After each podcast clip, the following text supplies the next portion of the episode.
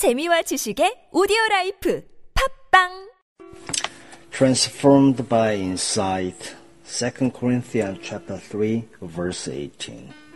We all with open face, beholding as in a glass the glory of the Lord, are changed into the same image. The outstanding characteristic of a Christian is this unveiled frankness before God, so that the life becomes a mirror for other lives. By being filled with the Spirit, we are transformed.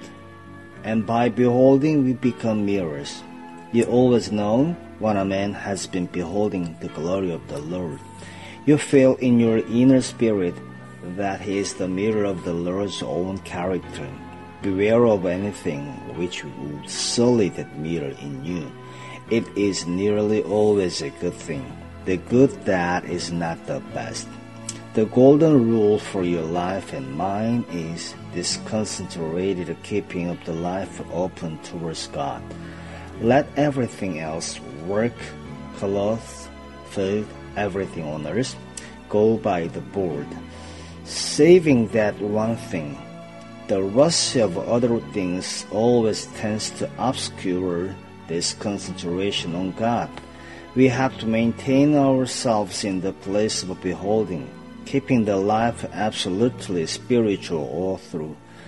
Let other things come and go as they may.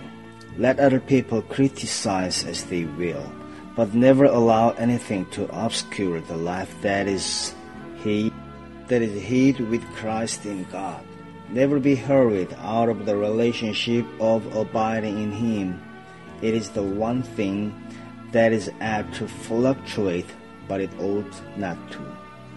The severest discipline of a Christian's life is to learn how to keep beholding as in a glass the glory of the Lord, transformed by insight.